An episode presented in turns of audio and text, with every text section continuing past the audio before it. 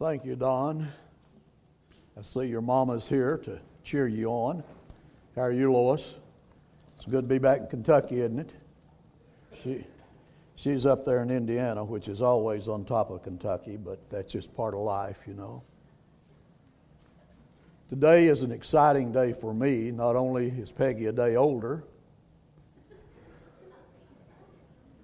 this is one of the most powerful passages that I can talk about.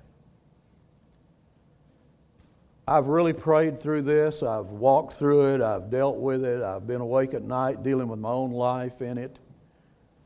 And I just hope and I've asked God to please not only open my mouth to teach, but open our ears spiritually to hear.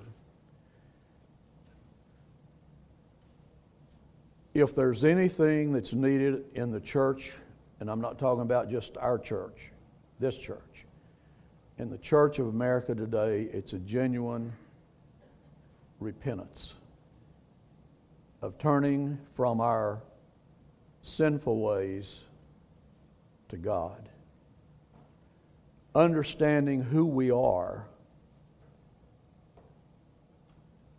I've really apologized to the Lord over the last few days for how much I've taken for granted what Jesus did for me on the cross. Intellectually, I know it. Spiritually, I know it. But so many days, I just don't grasp it. It's such a privilege to know that God has chosen me, and I hope He's chosen you, to be a part of His forever family. It's such an honor that God would allow us to be born or to come to this nation and to be able to experience the joy of the freedom of religion. It's so special to know and to stop and to think of what Jesus gave up to come and to live among us and to die for me. To think that He knew who I would be, what I would be. He knew every sin that I would commit. But yet He came and He died. He shed His precious blood that I might be a part of God's forever family. If we would stop and just evaluate our lives in light of who He is and the fact that He lives in us through the Holy Spirit. I believe it would make a world of difference in us. He left us an example to be like He is. What a responsibility. What a responsibility for us to carry the name Christian. What a responsibility to go into the community, into the furthest parts of the world we may ever go, and carry the name Christian with us. As parents, grandparents, great grandparents, what a tremendous, tremendous responsibility to know that God has given us those precious lives for us to be Jesus to them. This passage on the temple and this passage on the widow should cause us to really think through how much we love and thank God for what He's done for us. I ask you to pray with me today as I preach that I can really get out of the way. I have such a desire to see each one of you totally, free from anything in your life that would keep you from having perfect fellowship with God and us with each other. That it's hard for me to stay out of the way and just let Him say what He wants to say. This is powerful, folks. It's not me. This is what God's Word says. It is challenging to the heart. It is earth shaking to me, and I hope to you. We're not looking at a God who just looks at our sin and winks at it. Says, well, after all, it's 2019 and this is the way life is. This is a God who looks at us throughout eternity, past and future, and says, This is what I expect out of you as one of my children. It's awesome to realize the responsibility that God has given us. And then I think of me. Why in the world would God have called me to be a preacher? Why would God have called me unworthy? The person that I am? the person that I know I could be had He not saved me. But yet, for some reason, He took that little premature baby, saw to it that that little baby lived, saw to it that that little baby grew, and knew that He could never stand in front of people and talk. And if He's going to do anything, He's going to have to understand that it's only through me that He can do it and He called me. And He's let me live all these years. And I'm telling you, y'all may think I'm crazy, but I'm like Caleb. I can't lift and do the things that Caleb did when he is 80, but I have more energy, more excitement about living and preaching today than I've ever had. And I don't know whether it's because of the day that we live that I'm so eager to see people come to know Jesus and to live for Jesus. But it's so exciting that God has let me live all these years and still lets me pastor a church. And then to look at these two passages and ask myself, how could God use me? Father, I've asked you, and I pray this congregation is praying with me today that I will let you speak. Lord, you know that I could talk and talk and talk and still talk. But Lord, today I just feel in my spirit that you want to speak yourself with few words of commentary. And I pray that you'll put your holy angels around this building. Those demonic angels that are out there, Lord, that would love to get in here and destroy this congregation, that you'll hold them at bay from us today. I pray, Father, that the Holy Spirit who lives in us today will be free, free to speak to us. And Father, we'll know it's not Tony Carson saying something. We'll know that it's you speaking to our heart today. And Father, I pray that this day, will cause us. To look back as years go by to May the 5th, 2019, and say that was the day that revival came to First Baptist Church, Sonora, Kentucky, in this 21st century. And that you will use this church to change the world. Father, we're little like Israel was. There would be no reason for you to choose us except by your grace. There's churches that we wouldn't even fit into the choir, or the choir would hold us, and there'd be two time for two or three of our numbers that come to sit in that choir. Lord, there's classrooms that we wouldn't even fill up in some big churches.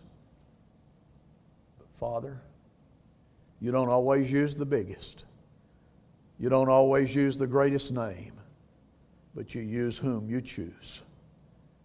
And I ask you, would you choose us in Jesus' name? The first part of this message, and you see I've entitled it Cleaning and Giving because it has to do with the cleaning of the temple and it has to do with the widow's giving. So I thought I'd just use those two thoughts with us today. And as we think of it, we're going to study, as I've already said, two of the most powerful stories in the whole Bible. And, and I'm sure that I can say this for you because it is for me. It's a tremendous lesson for us, each one of them are, to ask ourselves, where are we with Jesus in these things? And as Brother Don pointed out in our prayer time this morning, that this study of the lady, the, the widow, this is the last public time that Jesus taught. And think about that. The last public time that he taught, he talked about our responsibility of our stewardship. Isn't that amazing that that's what he'd do? But I want to begin with the temple. Look what it says Mark 11, uh, verses 15 through 19. Mark 11, 15 through 19. And what I'm going to do, if you all allow me to do that, I'm going to break these up as we talk about cleansing the temple. And instead of reading all the verses at once, I'll read part of them, then part of them, then part of them. I think I have three times I'll read from them, and then we can be excited, maybe just two in this particular point. But look what it says in verses 15 through 17. It says, When they arrived back in Jerusalem, Jesus entered the temple and began to drive out the people buying and selling animals for sacrifices. He knocked over the tables of the money changers and the chairs of those selling doves, and he stopped everyone from using the temple as a marketplace. He said to them, The scripture declares, My temple will be called a house of prayer for all nations, but you have turned it into a den of thieves. Now, I want you to think about this if you can just picture it. Here's the temple. Here's people doing what they've done all the time. And here comes this man that some didn't want around, some rejected, some were looking for, for something in his life to kill him. And he walks into that temple and he takes him, makes him a whip, and he begins to clean the place out. I think that you would say that he had hot anger at that time, wouldn't you? He was angry with what was going on. It was righteous anger, but it was hot anger. And I just wonder how much hot anger God has toward me at times, and I wonder how much anger God has at you at certain times as well. Just stop and think about it. Look back, look if you would over at 1 Corinthians 6 verses 19 and 20.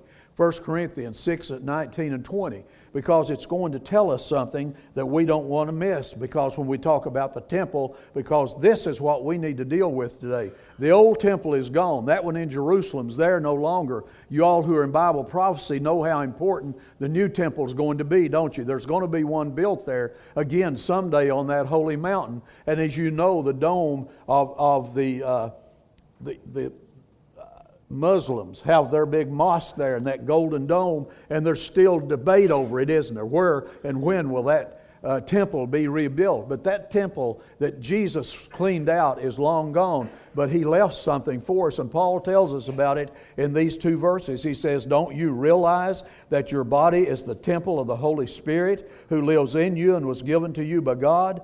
You don't, do not belong to yourself, for God bought you with a high price. So you must honor God with your body. So where's the temple today? I'm the temple. You who are saved are the temple of the Holy Spirit. You are the temple that God wants to be clean. We are the temple that Jesus would get that hot anger after if he saw when he sees what's going on in this temple that he bought with his own blood on cross of Calvary. Look at verses if you would in 2 Corinthians chapter 6 verses 18 16 through 18. Listen what Paul said to us in 2 Corinthians 6, verses 16 through 18.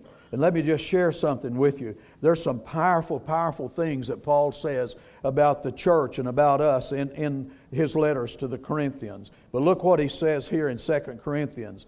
And what agreement has the temple of God with idols?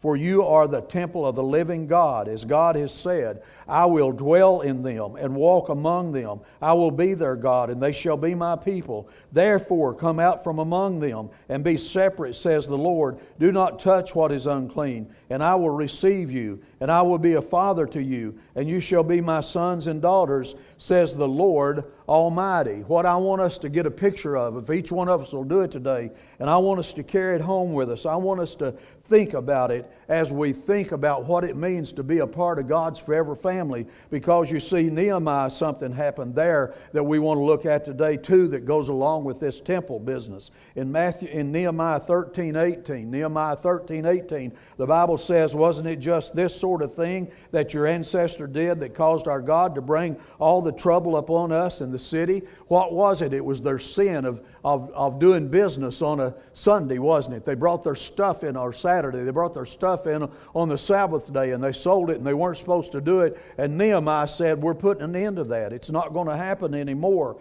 Now you are bringing even more wrath upon Israel by permitting the Sabbath to be desecrated in this way.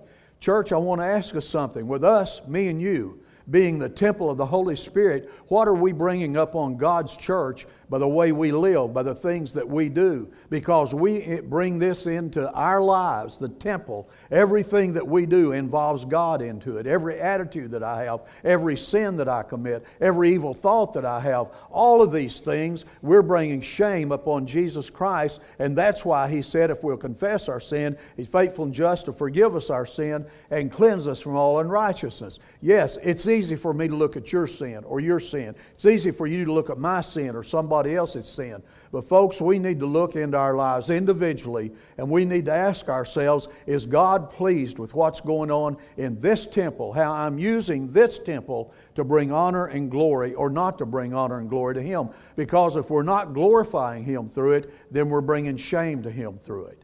Now, all of us have sin. All of us have thoughts if we have nothing else that we know that we should not have. We should not let them light in our life. We should not think them through. And instantaneously, when those things hit our minds, we need to turn right then to Jesus and we need to say to God, Father, you know I don't need this thought. Clear my mind of this thought. This is a sinful thought. Acknowledge it, confess it, and He'll take care of it instantaneously. And we live that way, and that's the only way that we can keep the temple clean. God, I did this. It was wrong. Have mercy on me. Have mercy on me because what I just did was sinful and it brought dishonor to you. And please don't live in sin. Please don't do those things that you know are sinful and just go on and on and on and on because God is not happy with them. And we sure don't want the anger of the Lord, the wrath of God coming down on us. Read John chapter 3, the last verse, he talks about the wrath. In verse 19 or 18, he talks about the wrath of God. We're always talking about God being the God of love, and he is, but he's God of other things as well. We need to recognize that. Or Jeremiah 10:10, 10, 10, listen what it says in Jeremiah 10:10. 10, 10, but the Lord is the only true God. He is the living God and the everlasting God. The whole earth trembles at his anger. The nations cannot stand up to his wrath. He is a God of wrath. We need to understand that. God hates sin. He hates it with a passion. I want you to think about this. God, the Bible tells us, read it for yourself in John chapter 3, verse 18. I'm not turning there, but it says, A lost person, the wrath of God abides on that individual right now. Think about that. The wrath of God abides on the lost person right now, not after they're dead and gone. Sure, if they don't come to Jesus, they'll spend an eternity in hell. We all know that. But the wrath of God abides on the sinner right now. That is a terrible thought when you stop and think about it. And then you see Jesus doing this for the temple. Anger can be done in a lot of ways. And then in Romans chapter 2, Romans chapter 2, verse 8, the Bible says, what he's this is this, this just really gets me. I hope it I hope I just hope God will take your heart like he has mine. He says, But he will pour out his anger and wrath on those who live for themselves, who refuse to obey the truth, and instead live lives of wickedness. Think about it, church. That's not your preacher up here talking to you today. That's what God's holy word says. It's Him speaking. Yes, He's using me as an instrument to remind you of. It is a terrible, terrible thing to stand before God and know that the, the vengeance that He will bring on us for the sinfulness of our lives. We need to recognize that. Churches across America today, we need to repent. We need to turn our lives to God. We need to look inside each other or inside ourselves, each of us, we need to let the Holy Spirit move in our lives. We need to get on our face before God, whether you can literally do it or figuratively do it, and ask Him, Holy Spirit, bring things. You know, when I God has brought things up to me, it was in my life years ago. And I've had to tell him, Lord, thank you for bringing that to me today because I want to confess that that was wrong. That was sinful. That thing, if I have dwelt on it over these years, has kept me from experiencing the fullness of what you have for me. He is a God who does not put up with the sinfulness of man. Remember that.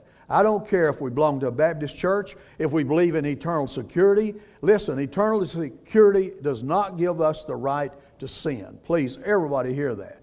Eternal security does not give us the right to sin. Eternal security reminds us of how much we ought to give our hearts and our lives to the Lord. But look, then we go back, we got through those verses where he had that hot anger. And what did the people do when they heard the message? What did they do when they saw him? They got mad at him. They wanted to kill him. What happens to the preacher? Look at Paul. They stoned him. They thought they'd killed him, didn't they? When the messenger brings the message, when that message hits us head on, a lot of people don't want to hear it. So who do they get mad at? It's like the lady in Jenkins 40, 30 some years ago when I went to the deacons meeting on a Monday night or whatever night it was after Sunday morning, and one of the deacons said, well, you, you made so and so mad because you called her a thief. I said, What in the world did you mean I called her a thief? I didn't say anything to her. Well, you said if you didn't tithe, you were a thief. I said, I didn't say that. I read that out of the Bible. And I'll read it again today. That's not my saying. Don't get mad at me because what God's Word says. Amen? But that's what we do. Look what it says here in verses 18, uh, 18 and 19. It says, When the leading priests and teachers of the religious law heard what Jesus had done, they began planning how to kill him. But they were afraid of him because the people were so amazed at his teaching. So, what did Jesus do? He, that evening, he and his disciples left the city. They got mad because of the messenger, because of the truth, didn't they? How many times do people get mad at the messenger because of the truth?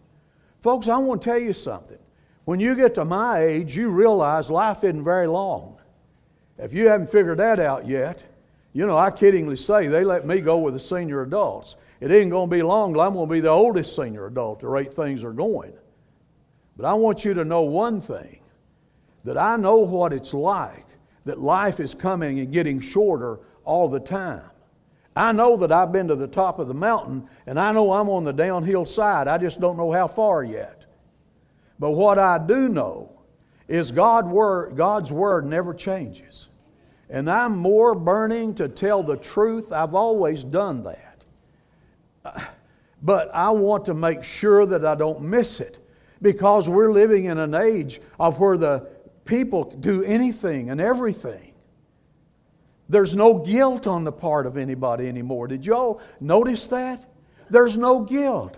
It's not just out here in the world, it's in the church as well. It doesn't seem like we have any fear of God anymore. Lord, do, do, you all understand that God is an awesome God? He's a sovereign God. He's a loving God, but God doesn't put up with sin. Lordy, mercy. Doesn't it bother you when you sin?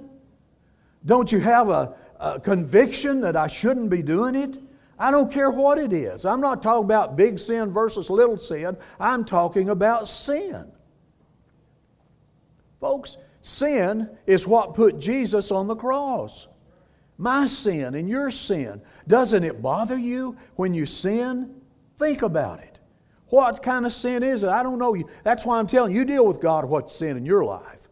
I'll deal with what's sin in my life. But, folks, I want to tell you something. I can do a sin that the public understands it's a sin. You can do a sin that the public sees that it's sin.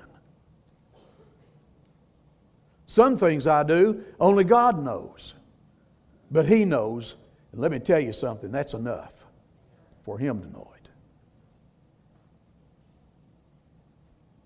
He's an awesome God. Don't shoot the messenger. Be like David. How many of you remember when Nathan went to David?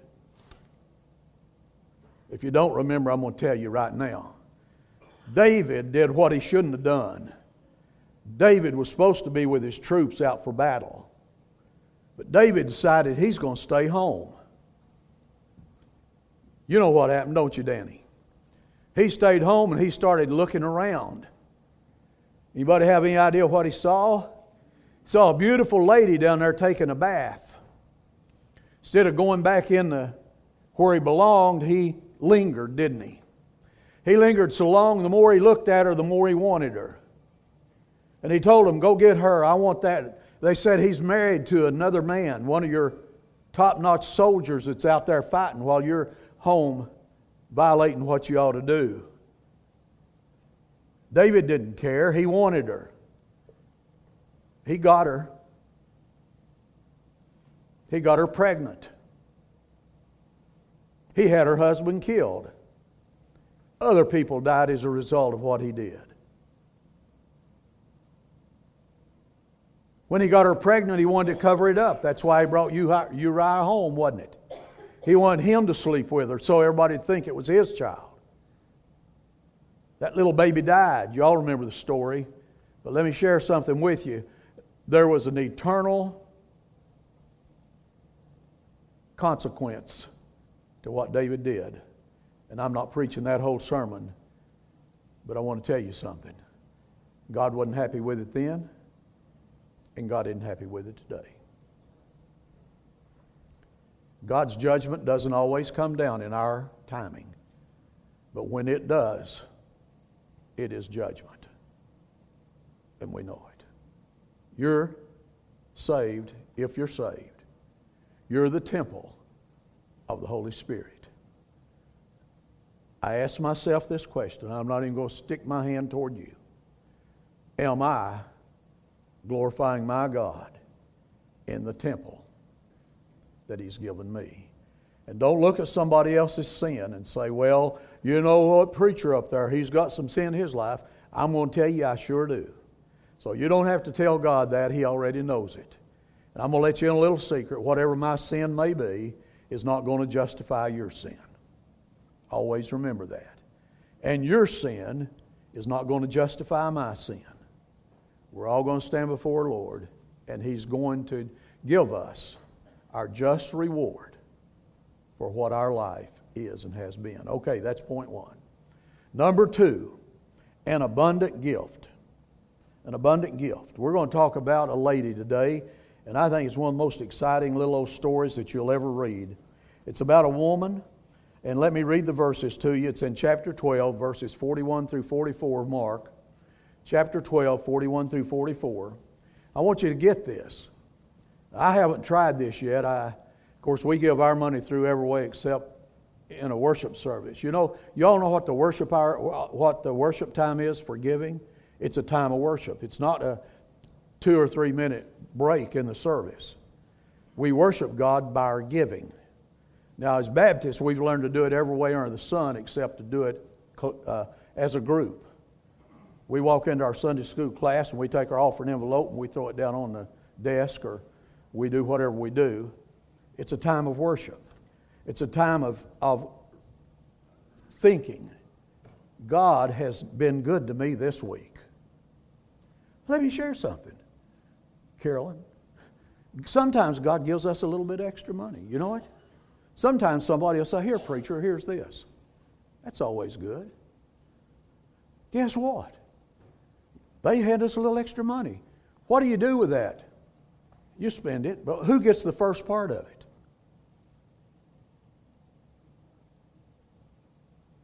Who gets the first part of it? God gets the first part of it. If somebody hands me a $20 bill when they walk out of the church, and that's happened occasionally, I know that when I write that tithe check next week, that at least $2 more will be on that tithe check than there was the week before because God has increased my, my giving or my income. When Peggy's aunt died, she left Peggy a little bit of money. Guess what? Where did the first part of that money go? For a new car? for recreation, for a vacation, to go out here and buy something I can look at and tell everybody, I own that? No. The first part of that money went where it ought to go. In the offering here at First Baptist Church of Sonora, Kentucky, that 10% or more of it at least went into that. At least 10% came directly into the church because it was God's. He said, I'll keep it. The Bible says,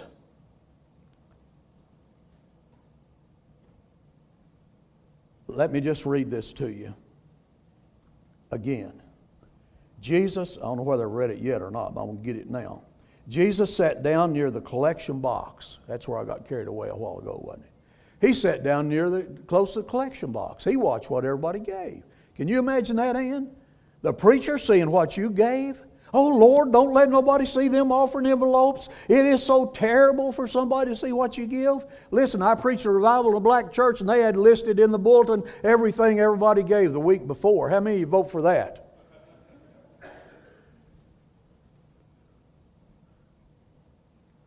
Why are we afraid for somebody to see what we give? Well, it's nobody's business. I agree with you, but why are we ashamed of it? If I'm doing what I ought to do, am I ashamed for anybody to know? I don't think we ought to brag on it. By the way, I don't know what you give. Don't care. Well, I do care what you give if you're robbing God, but I don't care what you give as far as me knowing.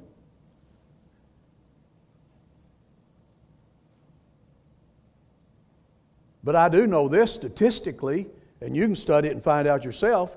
If every Christian would tithe, we we could win this world. We could send missionaries everywhere, double up, triple up, quadruple the number of missionaries that we got on the field. If we just give God back His money, His, not ours. Now, listen what it says. Where am I here? Uh, Jesus sat down near the collection box in the temple and watched as the crowd dropped in their money. Whew! Now, look at this next part of this verse. But many rich people put in large amounts. Preacher, so and so's coming. This happened to me in a church. So and so's coming Sunday, last Sunday of the year. Now, he always puts in a big check. We're going to let him take the offering today. Oh, Lord have mercy. He puts in a big check. We're going to let him take the offering. That little old widow that lived down there, close to 7 Eleven, Liz Polston, she didn't have a big income. She wasn't rich. She took in earnings to live on. I still see it as plain as if it happened right now. That one night when I went to visit her in that late in the afternoon. And she said, Preacher, will you take my tithe to the church? Off the, off the earnings that I've done. And she handed me a, the smaller envelope, you know, not the big. It was stuffed with some bills and change. I can still see her. I got out to the car and I was talking to her. She walked out on the porch and I'm talking to her and she says, Oh, Brother Carson, I forgot. I forgot. So and so picked up their ironing today and I didn't put my tithe in there. Would you wait till I get it? Now I want to ask y'all, who was God more pleased with? Her the strutter that came in once a year? so everybody can see that I put in my big check today. Y'all be so thankful that I showed up with my big check today.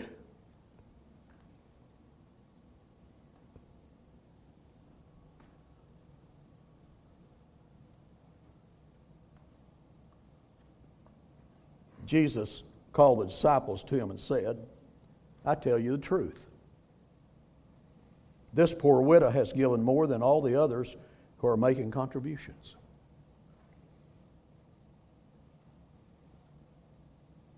For they gave a tiny part of their surplus, but she, poor as she is, has given everything she had to live on. Does that grab you? Does that grab you and how God has blessed you? Think of God's plan. If I can do this, I want you to look. Some of you in the back, I hope you got good eyes. Because if you don't, you're not really going to see what I'm going to show you. I think I got 10 pennies here. Here's what God gives you out of the 10 pennies. It won't lay up there. And here's the, what we give Him. That ain't too bad a deal, is it? Y'all see it? Stack that high, that one little penny. God says, Tony, I'm going to bless you. I'm going to take care of you and Peggy. I'm going to give to you. And what I want you to do is show how much you love me by just giving me back one penny out of every dollar. I mean, one penny out of every dime, 10 cents out of every dollar. That'll tell the world I'll use you. Well, believe it or not, I already had this sermon ready. And I called my ophthalmologist up in Louisville to tell him that trying to get back in contacts was not, not contact with him in contact lenses wasn't going to work because I can't read out of this left eye. I can't see at a distance, you know, corrected. So I have to stay in glasses. Hey, Tony, I want to tell you something. I said, Terry, well, first of all, I said, Terry, I don't need to come back and see you Thursday because I can't get in contacts. That's good. I want to tell you something. Said, I was watching Charles Stanley. I got to tell you something about giving. He said, I saw him and he talked about taking 10 pennies and laying them down and putting a penny there. Well, what he didn't know, I'd already heard the sermon too. But anyway, I never told him. I didn't say, Terry, I'd already heard it. He said, You know, now I want y'all to listen to me. He said, You know, Tony, it's not hard to give that penny out of a dime. It's not hard to give that dime out of a dollar. But, buddy, when you make $3,000 a week, it's hard to give that 300 Think about it, folks. If God blessed you with an income of $100,000 a year, how much should you give the Lord? $10,000. If you don't give him $10,000, you're robbing him. That's what he said. Let me read you from Malachi. This is important. There's three things, and I'm going to close. Is that all right with all of you? I've got one or two more verses after this, but I just want to give you an outline of Malachi. I'm just going to give you three points. I'm not going to preach on them, believe it or not. I'm going to hurry through here, JR and Judy. I've got it going here. There's three things that he says to us here, and I want you to listen to them because these are so important from Malachi. Malachi chapter 3. You go home and you read it and you let God speak to you. He asks the question in verse 8. He says, Will a man rob God? Listen to what he says. You have robbed me. You've robbed me. But you say, In what way have we robbed you? He, I want you to get this because th- we talk about the tithe. He said, in tithes, what? And offerings. So the tithe is the beginning, that's not the end. You have robbed me in tithes and offerings. You are cursed with a curse, for you have robbed me, even this whole nation. That's powerful. Then he says, listen to this bring all the tithes into the storehouse now, what would be the storehouse today in the New Testament? The church.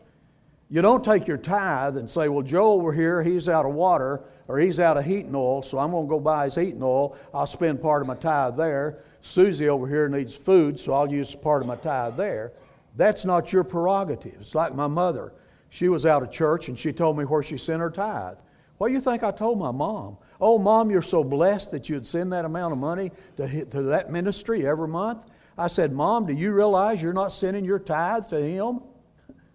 Your tithe goes to your church. Where's your membership? If you're not going, your tithe goes to the church. You might send him equal amount, but you're not sending your tithe to him. You can't send your tithe to him because it belongs to God, and God told us where to put it. Can I get amen from about 110 people?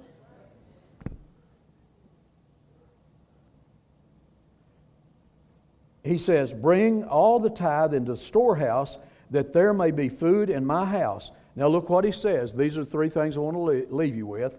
He says, And try me. Test me, he says. Try me. Do it. See what happens. Try me now in this, says the Lord of hosts, if I will not open the gate, open for you the windows of heaven, and do what? Pour out for you such a blessing. If you do it, I'm going to pour you out a blessing that there will not be room enough to receive. Try me, and you're going to see how I bless you. And then he says, if you don't do it, then we're going to pay something because he says, if you do it, I will rebuke the devourer for your sake. And you can read the rest of the chapter. Boy, it's powerful what God wants to do for us, isn't it? If we'll just be obedient. So we close. The conclusion of it is Let me give you three points. Don't have a poem on that particular point. First of all, we see the observation of Jesus. We see the affirmation of Jesus. In, I said three, there's two points, plus Malachi. We see the observation of Jesus, we see the affirmation. Now, let me tell you something about that lady as they come to get ready to do the music. Do you realize that what she gave? She had no welfare system, she had nothing. She was in poverty, she was going to stay in poverty, she was not going to be able to have like some of us might have. But that lady had such a strong love for God that she didn't give out of her abundance. She gave everything that she had. We say, Tony, it wasn't very much. It wasn't much, but it was everything. So God said to me, Tony, I love you.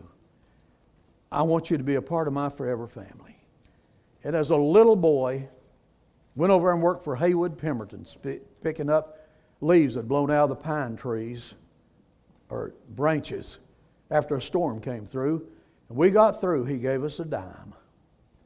What do you think mom and dad told me? Tony, you can go use nine cents on bubble gum or whatever you want, but the penny belongs to the Lord. And I am so thankful that as a little boy, my mom and dad taught me that principle, which I've lived as a result of it. Folks, try Him, trust Him. You see, the conclusion is simple. Joshua said it in Joshua 24 19 warning the people because of their rebellion. He said, Then Joshua warned the people, You are not able to serve the Lord, for he is a jealous God. He will not forgive your rebellion and your sins. And that's turning our back on God and refusing to do what He'd have us to do. Christian, examine yourself as I examine myself. Peggy, you, you examine yourself as I examine myself. I don't need to judge her. She doesn't need to judge me. But He has every right to judge all of us. Our hymn of invitation response trust and obey, 447. If you'll do that, you will be a victorious Christian. And there's no telling what God will do with this church family if every one of us will get our lives right with Him where He can use us. Let's stand, let's sing, and let's come. If you want to come down here and just say to me, Tony, that's what I want, pray with me, keep me in your prayers, I'll do her. If you'll just be willing to come and ask me to do it, that you can walk where Jesus would have you to walk.